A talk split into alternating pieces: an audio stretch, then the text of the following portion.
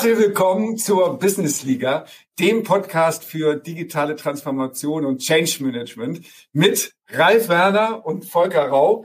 Ähm, und äh, wir begrüßen dich äh, ganz herzlich, lieber Zuschauer und Zuhörer vor allen Dingen in diesem Podcast, ähm, zu Spieltag drei digitale Transformation im Gesundheitswesen, Fluch oder Segen. Und wir haben uns das zweite Mal eingeladen, sagen wir gleich noch ganz kurz was dazu, ähm, mit der Nummer 43 hier auf ähm, unserem Spielfeld, Lars Timmermann. Komm doch rein, lieber Lars. Da ist er. Ja, vielen Dank. Komme ich gerne digital dahergelaufen, sozusagen mit meiner alten Marburger Rückennummer 43, die deutlich höher lag als das, was ich in Köln jemals auf dem Rücken getragen habe ähm, als ebenfalls dann auch Hockeyspieler. Äh, vielen Dank, dass ich da bin, wenn auch in der zweiten Halbzeit oder zum zweiten Mal ist quasi Rückspiel. Ja, genau, Rückspiel. Ja, warum? Müssen wir mal kurz aufklären für unsere Zuhörerinnen und Zuhörer. Äh, wir sind ja eine lernende Organisation und äh, robben uns so im digitalen Kosmos voran. Und der Lars hat uns schon mal zum Hinspiel hier im Stadion in Essen besucht und wir haben eine hervorragende Aufnahme zumindest visuell gemacht. Leider ist uns im Nachgang aufgefallen, dass der Ton äh, leider nicht an war, so dass wir einen wunderbaren Stummfilm produziert haben. Also den können wir dann auch nochmal vielleicht in, in die Show Notes mit reinbringen äh, für, für die oder den, den es interessiert. Aber deswegen haben wir die, haben wir das Vergnügen, dich heute zum zweiten Mal hier bei uns zu haben, was uns natürlich sehr sehr freut. Genau, und das noch zu dem Thema Zuschauer oder Zuhörer. Wir haben, nehmen das ja hier auch auf, um das auch ähm, äh, ja, visuell abbilden zu können. Äh, das heißt, wer sich das Ganze anschauen möchte, der jetzt äh, vorm ja, im Auto sitzt oder wo auch immer vom Handy und diesen Podcast hört, das Ganze kann man sich auch anschauen. Und von daher ähm, haben wir auch noch mal das Thema eben Zuschauer mit dabei. Lars, sag doch mal bitte was zu dir und äh, deiner Person. Wer bist du denn? Ja, Lars Timmermann ist mein Name. Ich bin äh, leidenschaftlicher Hockeyspieler, Familienvater, glaube ich auch von dem einen oder anderen äh, guter, netter Freund. Aber das, was mich, glaube ich, ähm, bei den meisten bekannt gemacht hat, ist, dass ich Neurologe bin ähm, und das mit wirklich Herzblut seit inzwischen mehr als zwei Jahrzehnten. Und äh, meine Funktion ist, dass ich Direktor der Klinik für Neurologie am Universitätsklinikum in Marburg bin und ähm, habe seit einigen Monaten jetzt, also seit Anfang des Jahres, eine neuen, ein neues Ehrenamt, das ich als Incoming President von unserer deutschen Gesellschaft für Neurologie auf dem Weg bin, quasi der erste Neurologe im Land zu werden und ganz viel für alle hoffentlich zu tun. Super. Also von der Nummer 43 zur Nummer 1. Das ist natürlich ein steiler Aufstieg. das ist ins Tor, genau. Aber das ist natürlich jetzt ein spannendes Thema, was wir heute hier auf der Agenda haben. Digitale Transformation im Gesundheitswesen, Fluch oder Segen.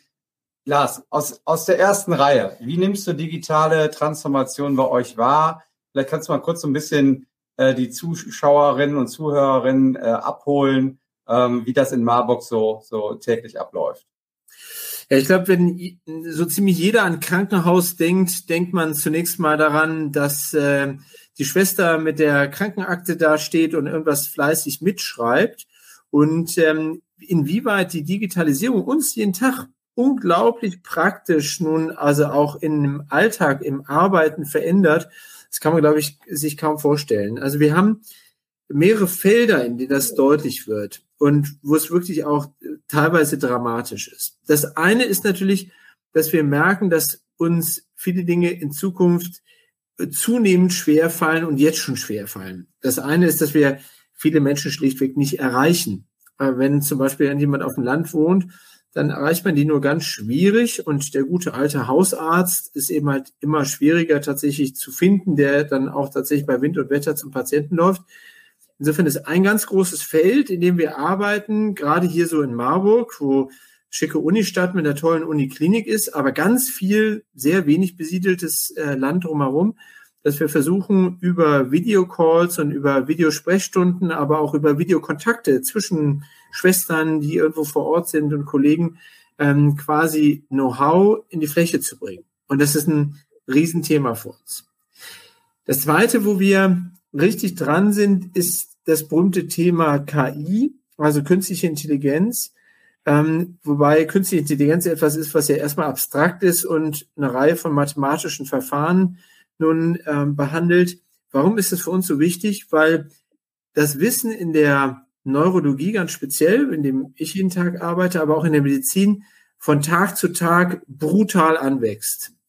Ähm, die Krankheiten, die wir identifizieren können, die Genfehler, die Medikamente, die Dinge, auf die man achten muss, das ist unglaublich viel geworden. Und wir haben plötzlich entdeckt, dass man mit mathematischen Verfahren, die man so insgesamt als KI bezeichnet, wahnsinnig viel einfacher machen kann und ähm, Entscheidungen besser ähm, nun auch treffen kann und vielleicht auch ganz viel Support bekommen kann. Das ist so das zweite ganz große Feld, wo wir momentan dran sind.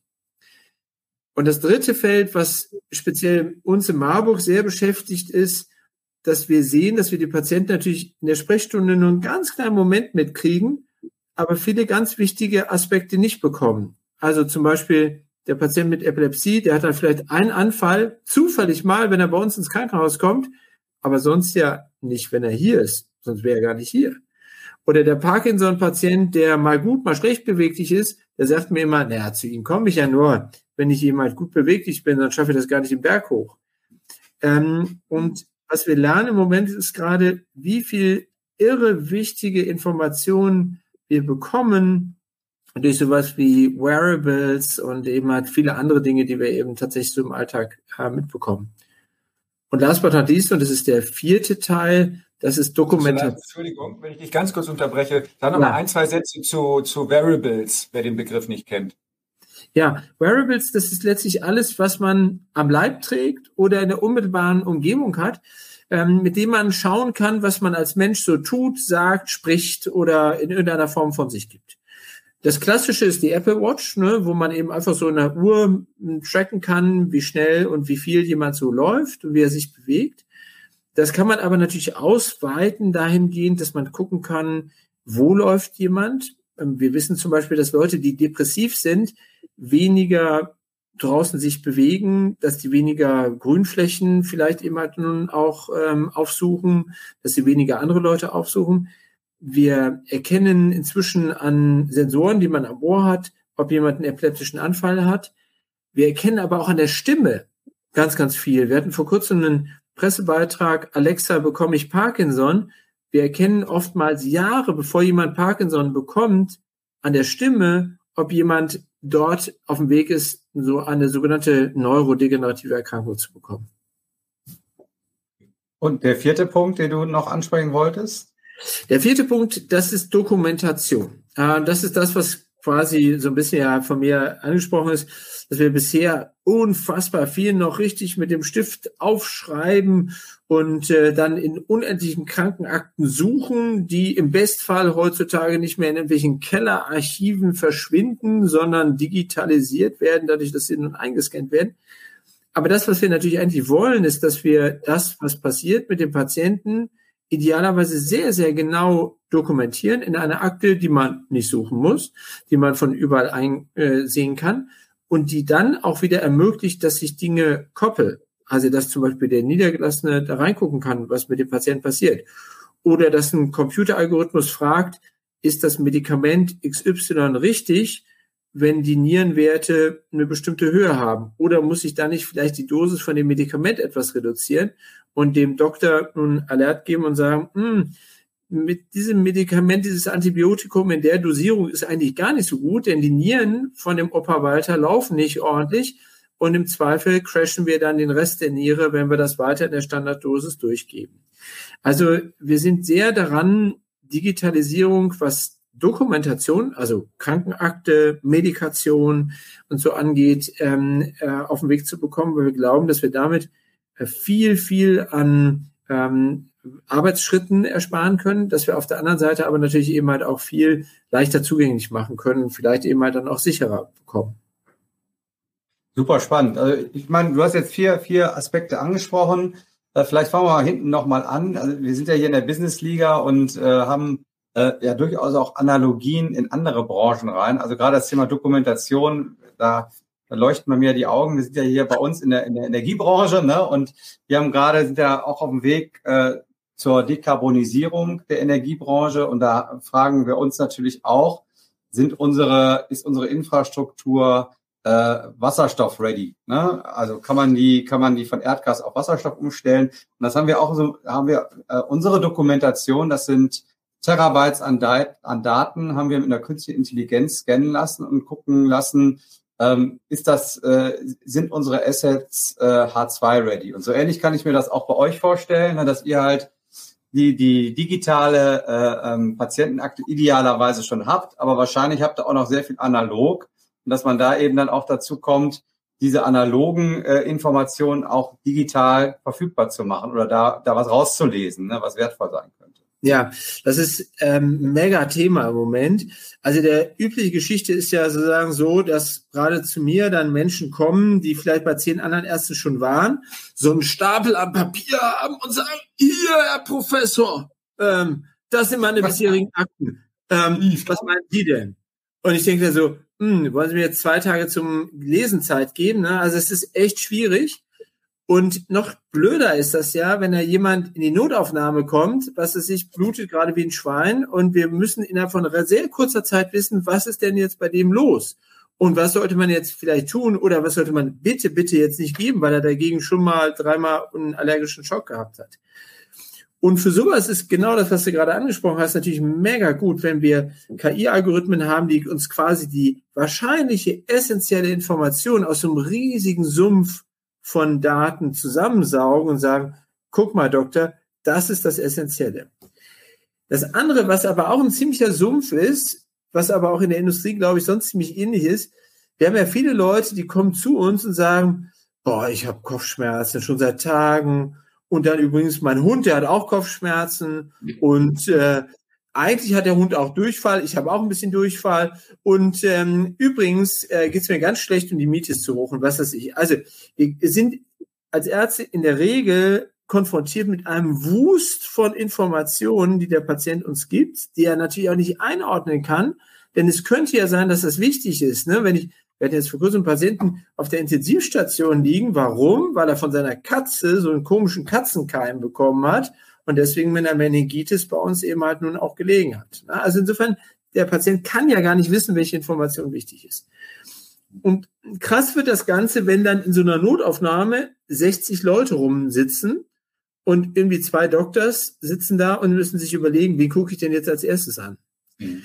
Und eine Sache, die wir gemacht haben, gemeinsam mit dem Martin Hirsch, ein sehr, sehr cooler Prof hier bei uns für KI in der Medizin, ist, dass wir ein digitales Programm äh, benutzt haben, um die Leute in den Tablet reinsprechen zu lassen und zu sagen, warum seid ihr denn jetzt gerade bitte in der Notaufnahme? Und dann sagen die so, oh, mir geht's so schlecht, ich habe so ein dickes Bein und irgendwie jetzt habe ich so Luftnot. Und dann sagt der Algorithmus, hm, dickes Bein könnte eine Thrombose sein.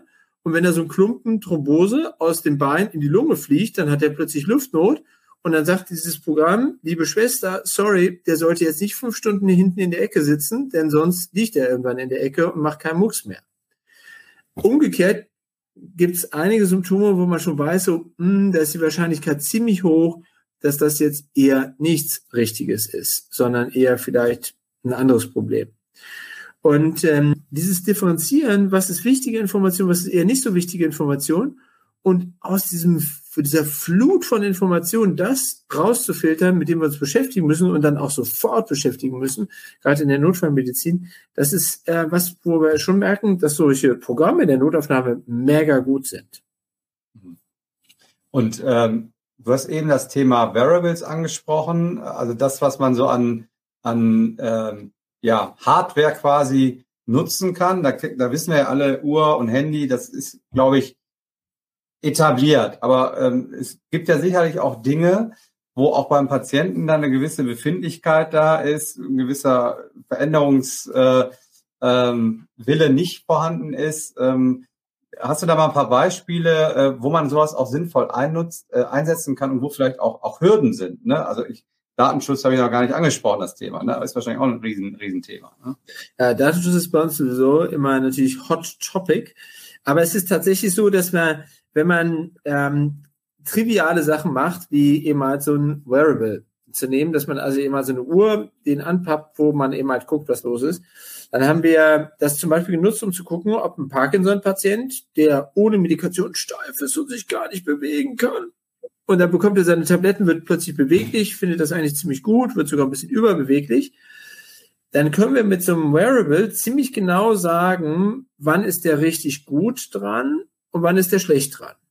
Das Dumme ist nur, in dem Moment, in dem der zum Beispiel Tennis spielt, ich habe die Dinge auch mal ausprobiert, wenn man da mal ein bisschen Tennis spielt oder Hockey spielt, dann sagt dieses Wearable, ich habe wahnsinnig Überbewegung, wahrscheinlich viel, viel, viel zu viel Medikation. Also mit anderen Worten, was wir im Moment gerade lernen, was wir sogar in einen Teil vom Studium, fürs Medizinstudium jetzt mit reinnehmen, ist, dass die Interpretation von diesen Daten, die da rauskommen, super wichtig ist, weil wir eben halt gucken müssen, wie kommen die Leute denn überhaupt damit zurecht?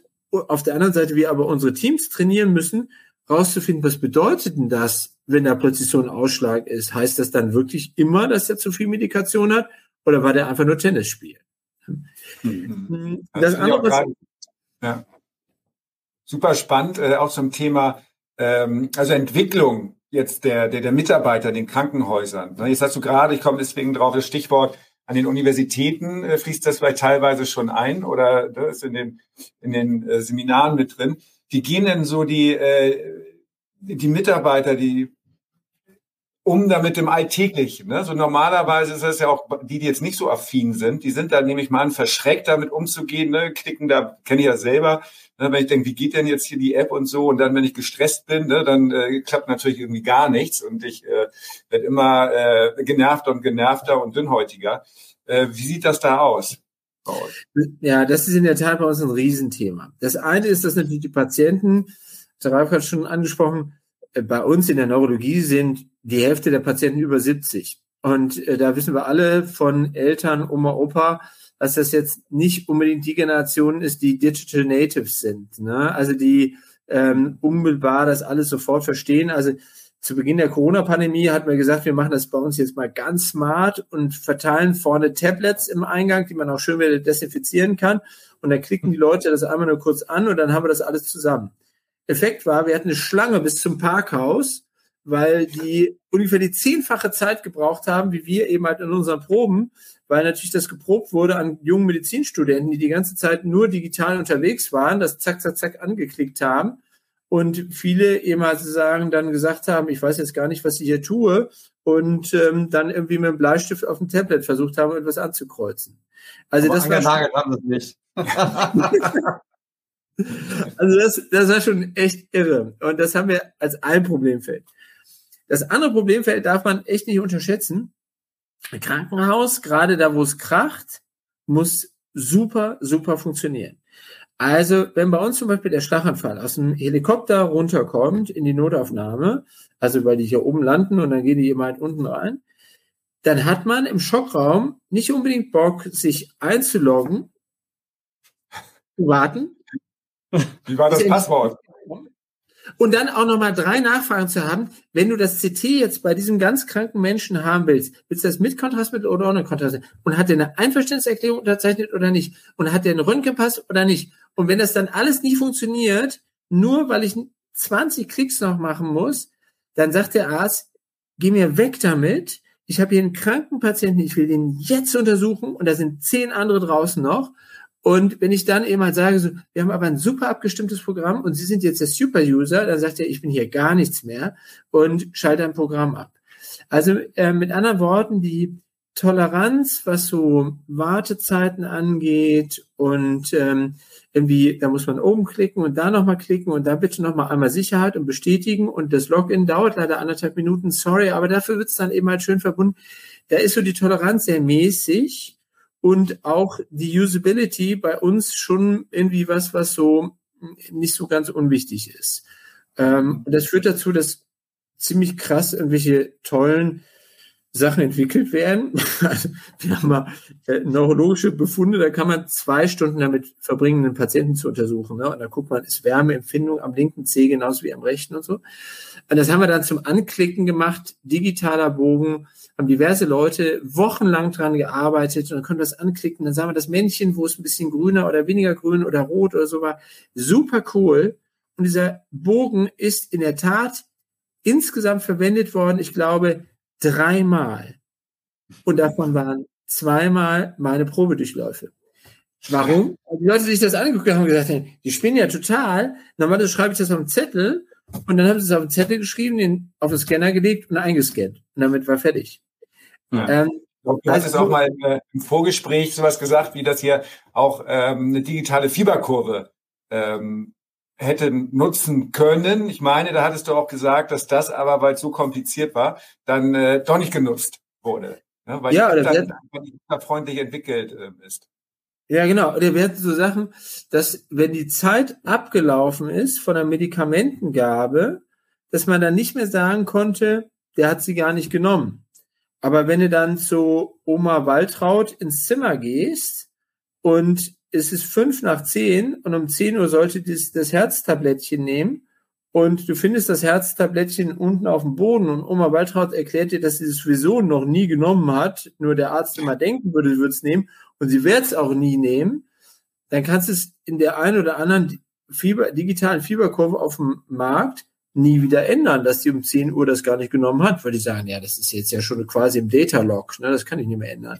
Und, äh, auch, eingenommen.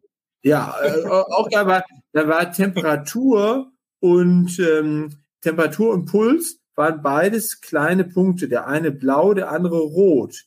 Aber Krankenhausdrucker sind immer schwarz-weiß, damit die auch sicher funktionieren. So dass man immer raten durfte, hat die jetzt 40 Fieber oder einen 80er Puls? Ja gut, aber das ist ja ein super spannendes Thema. Ne? Ich glaube, ihr werdet ja auch vermutlich wie von Pharma-Referenten auch überrannt von irgendwelchen Softwareherstellern, die euch irgendwelche Programme äh, verkaufen wollen. Was gibt's denn da so ein Erfolgsrezept äh, für, auch für die Zukunft, wo du sagst, okay, damit würde ich arbeiten wollen und das hat eher nicht funktioniert. Also Usability hast du ja gerade schon angesprochen, ne? Aber ja. Es gibt ein super geiles äh, Konzept und es gibt eine Firma, die das sehr, sehr erfolgreich gemacht hat. Ähm, äh, ich bin ja innerhalb der Neurologie persönlich spezialisiert auf Bewegungsstörungen, also Parkinson, Tremor, Zittern und Co. Und innerhalb des Ganzen nochmal wieder subspezialisiert auf diese Hirnschrittmacher und ähm, äh, diese Pumpensysteme. Also ein ziemlich technischer Bereich. Und diese Programmierung von den Hirnschrittmachern, also ich bin quasi Hirnelektriker, ähm, die ist schon was, wo man so, so, gesunde anatomische Kenntnisse schon haben sollte, dass man jetzt diese elektrische Kugel da nicht irgendwo hinschiebt im Hirn. Aber ähm, das Entscheidende ist auch, dass das jetzt sagen eine gewisse Anwenderfreundlichkeit hat. Das sind eigentlich alles relativ lernfähige Menschen, die das normalerweise so bedienen. Aber trotzdem gab es Programme, die erstaunlicherweise so schlecht waren, dass man das nicht äh, faktisch im Alltag bedienen konnte. Es ging einfach nicht. Und es gab eine Firma, die hat ein revolutionäres Konzept gemacht. Sie hat sich einfach mal angeguckt, was brauchen denn die Leute, die es benutzen? Und äh, also völlig absurd eigentlich. Also sie haben, haben, nicht gesagt, so, wir nehmen jetzt mal einen Entwickler, der macht was Cooles und dann stellen wir das mit schicken Vertretern im Krankenhaus vor, sondern die sind tatsächlich, haben es gewagt, ins Krankenhaus zu gehen, sich zu anzugucken, was wir denn so tun, haben fleißig mitgeschrieben, haben eine Beta-Version gegeben, haben die uns gezeigt, dann haben wir sie benutzt. Und siehe da, das Coole ist, dass plötzlich unfassbar viele Ärzte weltweit sagen, oh, das ist ja ein Programm, mit dem ich sehr gerne arbeite im Alltag. Ähm, weil es nämlich genau die Schritte hat, die wir auch im Alltag machen und tatsächlich auch eben halt so alltagstauglich ist. Und so Sachen zum Beispiel, die anderen Firmen hatten dann sowas, dass immer alle Informationen aus diesen Hirnschrittmachern und die plotten wahnsinnig viel Daten, ähm, dann immer reingezogen worden sind in die Programme. Und dann hat das fünf Minuten gebraucht. Und wenn ich eine volle Ambulanz habe und da draußen tobt sozusagen ähm, irgendwie zwei bis drei Ehefrauen, die sagen, wann kommt der endlich dran? Ähm, und ich programmiere hier gerade in Ruhe, dann ist es irgendwie ziemlich, äh, sagen wir mal, uncool, wenn man dann noch fünf Minuten braucht, bis dieses Ding endlich hochgefahren ist. Und ähm, da war das echt cool, ein super Beispiel dafür, dass sie einfach zugehört haben und gesagt haben, wir machen das einfach mal so, wie die das gerne haben. Umgekehrt, top-down, große IT-Firmen, uns alle bekannt, DAX-Unternehmen dahinter, die gesagt haben, jetzt stellen wir Ihnen mal das, Ihr zukünftiges Projekt mal vor. Und dann haben die das alles gemacht, sah super aus. Und dann habe ich gesagt, ja, also jetzt mal so ganz trivial, wenn ich mal so was Absurdes machen würde wie eine Visite, wo dokumentiere ich denn das? Und Da sagt nicht zu mir so, nee, das ist nicht vorgesehen. das ist jetzt ja, das, ja, ähm, ist nicht anklickbar. Ja. Also das, das ist, äh, ja. Das ist, äh, das, da muss ich jetzt nochmal reingrätschen, um hier in der Business-Liga-Sprache zu sein. Eine Steilvorlage. Ähm, zack, fünf Euro in Schweinchen. Ähm, das erlebe ich total häufig auch, oder Ralf, du sicherlich auch in diesen Transformationsprozessen, äh, dass halt die Entscheider zur, äh, zu den, zu den, zu den ähm, äh, Stakeholdern geht, ne? also zu den Kunden. Ähm, was braucht ihr denn? Um da auch erstmal zu fragen. Oder ähm, mit den Mitarbeitern im Unternehmen steht ein Change-Prozess vor der Tür und, äh, und man sagt, okay, wir haben ja unsere Hausaufgaben erstmal hier so im, im Warmen gemacht, äh, auf der Vorstandsetage, ähm, auf dem grünen Teppich. Und jetzt haben wir eine Idee und äh, sagt ihr doch mal an der, an der Basis, ne, was zu den ersten Ideen. Ja, würde das passen, würde es nicht passen? ähm, und da die Informationen zu sammeln und sich dann wieder zurückzuziehen, über, dann zu überlegen, okay, ne, bevor wir in den großen Rollout gehen, ähm, müssen wir dann nochmal links und rechts äh, rumtüfteln. Also wirklich so den, den Bezug zur Praxis zu haben. Oder ein Echo-Team, ne, so aus den unterschiedlichen Departments und Hierarchiestufen zusammenzuholen, das immer mal wieder sagt, so, äh, bei der, bei der Strategieentwicklung und Strategieumsetzung vor allen Dingen dann in so einem Change-Prozess, ähm, sind wir dann noch dann so, so on track.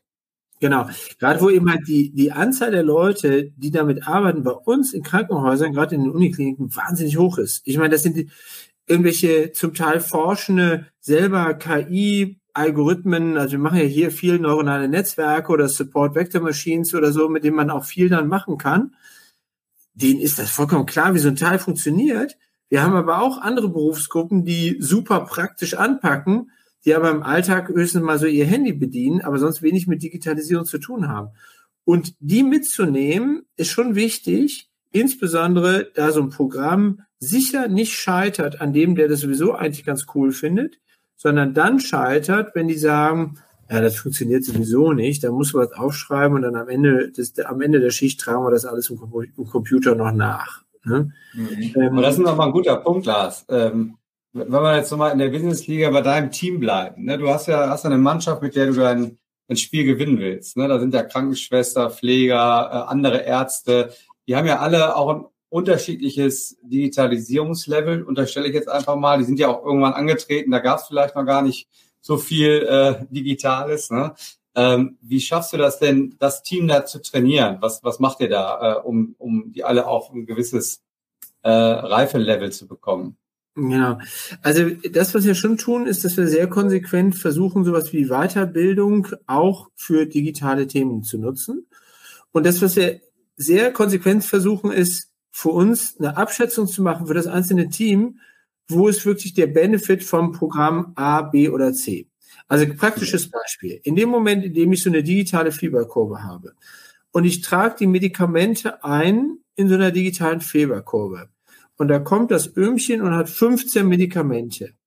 Dann sagt erstmal die aufnehmende Schicht von Pflege, sagt, habt ihr noch alle Tassen im Schrank? 15 Medikamente raussuchen per Klick und so. Das schreibe ich einmal schnell auf. Das dauert ein Zehntel der Zeit. Aber im Arztbrief später sind die Medikamente drin und der automatische Roboter, der in der Nacht dann eben halt für den Folgetag die Medikamente meistens fehlerlos eben halt verteilt, der kann damit da auch plötzlich arbeiten. Also eins von den ersten Sachen ist, dass wir im Team überlegen, wo ist denn für die einzelne Schwester, den einzelnen Pfleger, den Arzt auf Station oder vielleicht auch den Oberarzt, wo ist denn da der Vorteil, der Benefit für uns insgesamt oder nicht? Und das dass die für sich mal klar machen, bringt uns das was oder nicht? Denn die erste Reaktion ist natürlich erstmal Ablehnung. Ähm, das ist, glaube ich, ein super wichtiger Prozess. Und das, das, da haben wir festgestellt, dass so ein Top-Down-Ansatz zu sagen, so, ich bestimme jetzt, dass ab heute wird das so und so gemacht, ist echt schwierig. Ja, ich hatte vorhin schon bei den Ausführungen so, ich weiß gar nicht, wie viele Jahre das her ist, mir mit Scholl FC Bayern, wenn er überhaupt noch ist im Kopf, der sagt, ja, hier, äh, Schnickschnack, ne? Äh, alles Laptop-Trainer. Mhm. So, wenn die ganzen Laufwege und, und Passquoten und so weiter definiert wurden. Und das kann man ja so und so auch halten, ne? Will ich gar nicht jetzt äh, überdigitalisieren.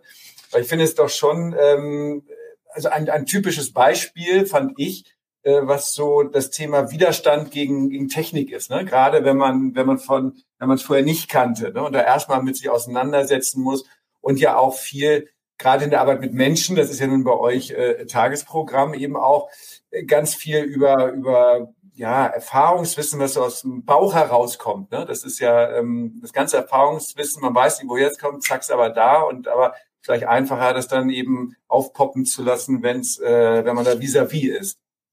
Ja, das ist zum Beispiel, also wir haben, eine Zeit lang haben wir so Visitenwagen ganz gepusht. Ne? Dann geht Doktor auf Visite, gemeinsam mit der Pflege, und schreibt dann immer alles schön live mit. Und sagt dann, hm, Frau Müller, wie geht's Ihnen eigentlich, Frau Müller? Und guckt die ganze Zeit immer aus der Kamera raus. Und der Patient hat das Gefühl, was macht er denn die ganze Zeit da am Computer?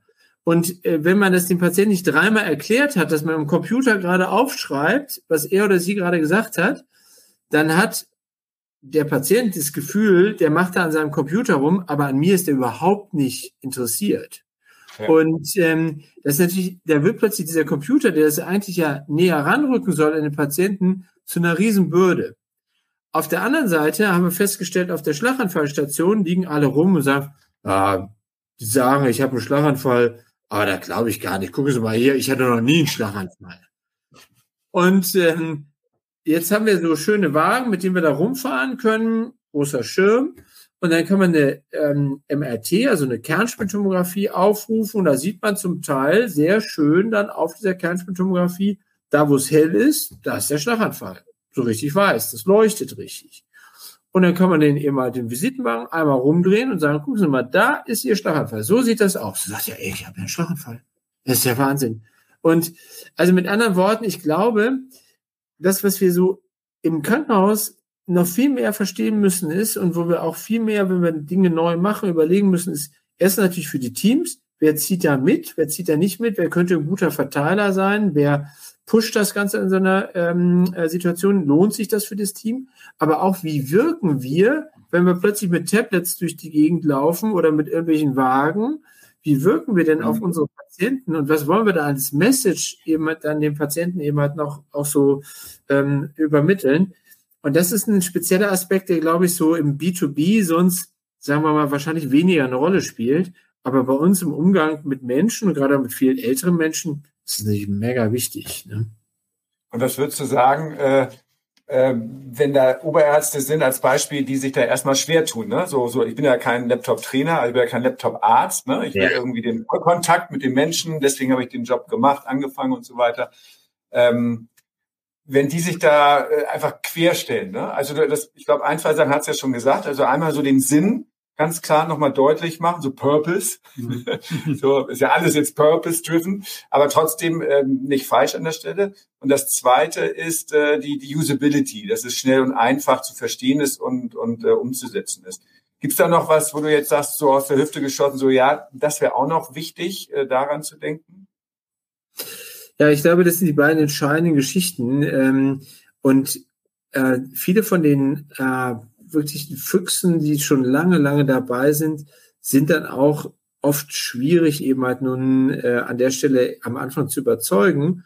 Und was wir dann relativ konsequent machen, ist, dass wir dann sagen, okay, es ist okay, wenn du einen Patienten siehst und du schreibst eben vielleicht nicht auf dem Computer mit, weil das komisch kommt, sondern auf einer Karte oder so. Ähm, aber ähm, akzeptiere das doch, wenn bei der Visite dann zumindest ein Assistenzarzt dann eben mal schnell mal mittippt. Also dass wir vielleicht den einen oder anderen dann auch nicht zu hart konfrontieren, sondern einfach sagen, okay, alles klar, du kriegst dann so deine kleine Insel, denn ähm, den mit 60-jährigen Internisten, den wird man auch nicht mehr umbiegen. Aber wir versuchen ihn erstens von dem zu überzeugen, dass es sinnvoll ist, dass das alle anderen machen. Und interessanterweise kommt dann der ein oder andere dann auch auf die Idee, dass es für ihn oder sie dann doch eigentlich ganz praktisch gewesen ist, dass man jetzt, wenn man den Arztbrief von vor fünf Jahren haben wollte, dass man nicht erstmal ins verstaubte Archiv rennt, sondern mit einem Klick den sich eben halt nun wiederholt. Oder wenn man weiß, wie schlecht der Patient in der Nacht dran war oder wie gut. Ähm, also ich glaube, das ist so die beste Strategie, aber ähm, äh, das bleibt bei uns ein Mega-Thema. Also in die Durchdringung und das, diese Teams mitzunehmen, das bleibt echt ähm, eine Aufgabe. Aber ich glaube, da seid ihr auch Spiegelbild der Gesellschaft. Ne? Ähm, ich, ich prognostiziere mal, das wächst sich so ein bisschen aus. Ne? Ähm, da kommen ja dann immer jüngere Generationen jetzt auch nach, die, du dachtest, dass eben Digital Natives sind. Und da ist eben die Frage, ändert sich dann für euch auch was in der, in der Ausbildung? Du hast eben auch schon mal gesagt, in Vorlesungen sprecht ihr das an. Ändert sich da was in der Ausbildung oder gibt es da auch völlig neue Berufsbilder zukünftig? Ähm, wie ist da total. so deine Prognose? Ja, total. Also ich glaube ähm, und bin davon fest überzeugt, wir haben bei uns in der Neurologie in Marburg ähm, das Konzept verlassen, dass wir ambulant und stationär haben als quasi so die beiden Hauptpfeiler, sondern wir stehen jetzt quasi noch auf dem dritten Pfeiler, dass wir sagen, wir behandeln ambulant, stationär und digital. Und ähm, ich habe äh, jetzt vor wenigen Wochen das erste Mal einen Ambulanzvormittag gehabt, wo ich tatsächlich draußen in meinem Wartezimmer keinen einzigen mehr sitzen hatte. Warum? Weil wir eben halt diese Videosprechstunden sehr gerne machen und ähm, gerade für Patienten, die einen weiten Weg haben, unsere internationalen Patienten aus, was ist Dubai oder so, für die ist das schon ganz schöner Ritt, hier mal nach Hessen zu kommen. Und ähm, äh, auch für jemanden, dem es schlecht geht. Wir haben zum Teil ja Patienten, die sind so sauschlecht dran, da müsste man die irgendwie in den Krankenwagen zerren und hier hinholen. Und dann ist es schon praktischer, wenn, was weiß ich, die Kinder oder der Neffe mit einem Tablet dann eben halt mit mir eine Videosprechstunde macht. Mhm. Ähm, also insofern, das ist was, wo wir wirklich merken, dass sich mein Alltag zumindest dramatisch verändert. Dadurch, dass wir eben halt, was den ambulanten Sektor angeht, sehr viel mit Video machen. Das andere, wo ich es merke, ist tatsächlich bei diesen Dingen wie, ähm, ich gucke nach, was im Moment gerade State of the Art ist. Äh, wir haben ja von unserer Fachgesellschaft, von der Deutschen Gesellschaft für Neurologie, sehr viele neue Inhalte, die wir einfach pushen über unsere Website ähm, aktuelle Diskussionen, was macht man jetzt aktuell gerade bei Covid oder nicht? Also auch Themen, die gar so neu sind, dass es dazu kaum dann Literatur gibt, bis hin natürlich auch zu den Inhalten, die wir eben mal versuchen zu diskutieren, wo wir dann Chatforen haben. Also ich glaube, dass wir, was Wissenschaftsgenerierung an der Stelle und Wissensgenerierung an der Stelle angeht, ähm, bis hin aber zu der Art, wie wir mit unseren Patienten kommunizieren, dass sich da in den nächsten Jahren das dramatisch ändern wird. Hm. Super spannend. Und wenn wir jetzt nochmal auf unseren Titel äh, zurückkommen, ich glaube, wir kommen auch langsam zum, zum Ende unserer heutigen Folge des äh, dritten Spieltags. Digitale Transformation, eher Fluch oder Segen? Wie ist da so dein Votum für die nächsten Jahre? Ja, ich bin ja natürlich selber ein sehr optimistischer Mensch. Aber also ich, ja, ich glaube, für uns persönlich in der Neurologie ist es ein unglaublicher Segen, weil wir wahnsinnig viele Patienten erreichen, die wir sonst nicht erreichen würden. Wir sind relativ gesehen zwar 11.000 Neurologen in Deutschland und vielleicht sogar ein paar mehr noch, aber viele MS-Patienten, viele Epilepsie-Patienten, viele Parkinson-Patienten erreichen wir nur durch digitale Medien. Bei uns ist das Wissen so riesig groß, dass wir die IT als strukturgebende Maßnahme letztlich brauchen. Und wir sind, haben so viel zu tun, dass wir alles brauchen, was unsere Arbeit im Alltag erleichtert und vielleicht auch besser macht noch. Also insofern dafür ist es super cool. Ähm, und deswegen glaube ich, ist es für uns echter Segen. Aber der Fluch bleibt. Das haben wir heute gemerkt, als ich mich versucht habe einzuwählen und die Krankenhaus Firewall das Ganze eben halt nun abgeschirmt hat.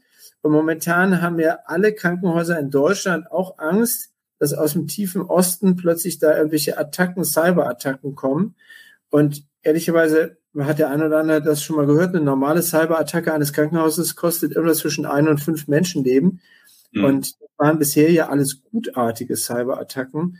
Und das, wo wir natürlich Schiss haben, ist, dass je weiter die Digitalisierung geht und Perfusoren auf Stationen, Monitore, ähm, Röntgengeräte, alles angeschlossen ist, dass wir dann natürlich eben halt auch ein ziemlich ähm, böses Opfer sein können, dass wenn da jemand anfängt, am Röntgengerät zu drehen, ähm, was technisch gar nicht so schwierig sein soll, und dann plötzlich da irgendwo eine andere Dosis rauskommt oder am Perfusor zu drehen und dann plötzlich das Medikament mit zehnfacher Geschwindigkeit reinläuft äh, oder uns vorspiegelt, dass jemand reanimiert werden müsste, der eigentlich gar nicht reanimiert werden muss, ähm, das ist für uns natürlich schon was, wo wir auch im Moment so ein bisschen Bauchschmerzen haben und wo auch die Digitalisierung manchmal so ist, dass man denkt, warum habe ich nicht einen Zettel, wo drauf steht Ingrid Meyer und ich mache mal einfach meine Anordnung. Hm. Ja. Ähm, sag mal, Lars, wenn du jetzt äh, sagen würdest, so, ne, um jetzt äh, Spieltag drei direkt, man grüßt von der Spitze oben, ne? Und äh, dafür wenn du, wenn du da nicht eigentlich schon bist, natürlich eigentlich, aber vielleicht um den Platz zu sichern an der äh, Tabellenspitze. Ne? Bräuchte es noch sowas, den du in deinem Team äh, ja einkaufen wolltest, entwickeln wolltest? Also ich habe gerade gedacht, ein bisschen so an die Ausbildung ankoppelnd. Ne? War ja, ja früher bei Ford auch so, ne? da gab es den, den Mechatroniker, ne? so, äh, wo die alten Mechaniker sagten, so äh, ganz neues Feld bräuchtest du sowas noch, äh, so ein Pfeilschnell links außen, äh, der irgendwie Apps entwickeln kann und der nicht irgendwo bei euch im Krankenhaus in so einer IT-Abteilung ist, sondern dass das noch viel mehr rein äh, mitläuft als Person, vielleicht mehr in eurem Team. Also jetzt so ein App-Entwickler ist vielleicht ein bisschen hochgegriffen, aber vielleicht der da noch, weiß nicht, dass nicht getrennte Abteilungen sind, sondern immer mehr so vielleicht eine Matrix-Organisation, in welcher Form auch immer ja. wird. Ja, genau. Ich brauche eher so einen Sechser, ne? Also der irgendwie aus der Abwehr irgendwie den Ball wieder aufgreift und dann gezielt ja. nach vorne schickt. Und das ist in der Tat was, wo auch eine echte Sollbruchstelle ist. Ähm, so ohne jetzt so ein bisschen so über Menschentypologie zu äh, irgendwelche Plattitüden zu verbreiten, aber so ein klassischer ITler, der in der Entwicklung ist, wenn der bei uns irgendwie, wir mal, in so ein Notfallsetting kommt, wo dann auch mal ein bisschen Blut fließt und wo es auch ähm, richtig abgeht, ich will mal sagen, das sind schon ziemlich weit auseinander ähm, liegende Welten. Ne? Also das ist eher doch so ein bisschen ein Unterschied. Und ähm, ich glaube, es ist gut, wenn der Spielplan oder der Matchplan jetzt nicht unbedingt von dem ITler gemacht wird und gesagt wird, das müsst ihr mal umsetzen, dann gewinnt er auch gegen die Bayern. Ne? Dieses äh, Freitag ist ja leider die Eintracht doch ziemlich untergegangen bei den Bayern ähm, äh, sondern wenn es so ist, dass der Matchplan gemeinsam erstellt wird und vielleicht auch IT ähm, viele Menschen innerhalb der Ärzteschaft und der Schwesternschaft mit, mitarbeiten und Inhalte übersetzen. Umgekehrt aber auch tatsächlich Leute aus der Technik mit dabei sind und wissen, was los ist. Und wir haben es jetzt gerade äh, vor, vor drei Wochen zusammengesessen, haben eine neue Professur an meiner Klinik besetzt und ihr werdet nicht glauben, was der größte Wunsch von dieser neuen Professorin für Epileptologie, der Frau Professor Knake war, war, dass ein Mensch jetzt tatsächlich als Techniker, als IT vieler Techniker mit Blick für den klinischen Alltag, dass der dauerhaft auf einer Dauerstelle ins Team kommt. Ähm, ja, das ist, das ist total irre. Weil ja. wenn die, wenn die Kiste abgestürzt ist und die Patienten liegen aber da und haben ihre epileptischen Anfälle, dann brauchst du jemanden, der das versteht, wo das System jetzt hakt, der im Zweifel auch noch in dem anders, der so echter Techniker ist und ganz tief im System drin ist, sagt, du, ich glaube, die HR7-Schnittstelle funktioniert jetzt hier gerade nicht an der Stelle und äh, zuckt ein bisschen. Auf der anderen Seite aber versteht, warum der Arzt da ein Problem hat. Also in der Tat, die braucht es weil wir sonst im Krankenhaus auch ähm, ja das schnell irgendwie nicht so hübsch ist. Also deswegen da da das muss auch funktionieren und es muss auch krisentauglich äh, funktionieren. Also das muss auch funktionieren, wenn man 0-3 hinten liegt. Ja, ja, das soll ja schon mal vorkommen. Ne? Aber äh, also ich, ich glaube, Lars, das war ein wunderbares äh, Statement auch zum Schluss, dass die beiden Welten halt immer weiter zusammenkommen, ne? das Digitale, die IT und äh, auch das Gesundheitswesen nur äh, miteinander in der Zukunft agieren können, ne, um eben dann auch an der Tabellenspitze zu bleiben. Ne? Und äh, wir hatten es ja beim letzten Mal schon angedeutet, wir freuen uns natürlich auf jeden Fall, äh, wenn wir dich nochmal zum Rückspiel, das wäre dann das Rück-Rückspiel, ne? oder vielleicht Pokalspiel. Ne? Erste Runde. Erste Runde, ne? äh, das geht dann auch locker von der Hand, äh, dich nochmal begrüßen dürfen und von deinem Fortschritt vielleicht bis dahin auch nochmal äh, befragen können. Äh, es war wie, wie, wie beim ersten Mal, war es auf jeden Fall sehr, sehr unterhaltsam. Ich glaube, auch für die Zuhörerinnen und Zuhörer zu sprechen, äh, wir haben eine Menge gelernt vom Gesundheitswesen und der digitalen Transformation, in der ihr euch befindet. Und äh, sagen hier aus dem Studio nochmal äh, recht herzlichen Dank äh, bei dir, Lars, für deine Insights. Ja, ganz herzlichen Dank von meiner Seite. Ich freue mich auch, äh, quasi aus den anderen Welten immer was zu hören. Ich hoffe, das Rückspiel wird nicht zum Relegationsspiel. Natürlich nicht. Nein. Nein. Aber in der Tat sind wir an vielen Dingen im Moment ganz dran. David Petrosa, einer von meinen äh, leitenden Oberärzten, hat jetzt gerade 3,88 Millionen Euro eingeworben für Park Pro React, ein großes IT-Programm, wo wir Parkinson-Patienten charakterisieren wollen, um zu verhindern, dass die Patienten erst schlechter werden, sondern mit Hilfe von digitalen Tools zu erkennen, wann die vielleicht eben halt in Zukunft schlechter werden, schon bevor es passiert. Und ähm, ich glaube, da gibt es ganz viel äh, quasi in Updates nochmal zu besprechen, was vielleicht an neuen Erkenntnissen und neuen Dingen rausgekommen ist. Mir hat Spaß gemacht und ich äh, denke mal, beim letzten Mal haben wir das Bild aufgenommen, diesmal haben wir wahrscheinlich nur den Ton aufgenommen, oder? Ja. und dann, dann fügen wir das ganz, ganz digital zusammen ne? und dann aus zwei macht eins. Ne? So einfach ist es. Aber wir freuen uns jetzt schon auf die Updates, äh, auf die tollen Projekte, die du gerade angeteasert hast. Das wird sicherlich dann auch nochmal ein spannender äh, Abschnitt. Ja. Hast du die, äh, die Verabschiedung? ja, genau. Also in diesem Sinne, äh, vielen Dank, lieber Lars, äh, und äh, bis zum nächsten Mal. Aus hier aus dem Studio äh, an der Keilenbergstraße ja. in Essen bei Open Grid. Mach's gut. Vielen Dank. Tschüss in die alte Heimat. Danke, tschüss. Ja, danke, danke. Das war die Business Liga, der Podcast für digitale Transformation und Change Management. Bleib am Ball, der nächste Spieltag kommt.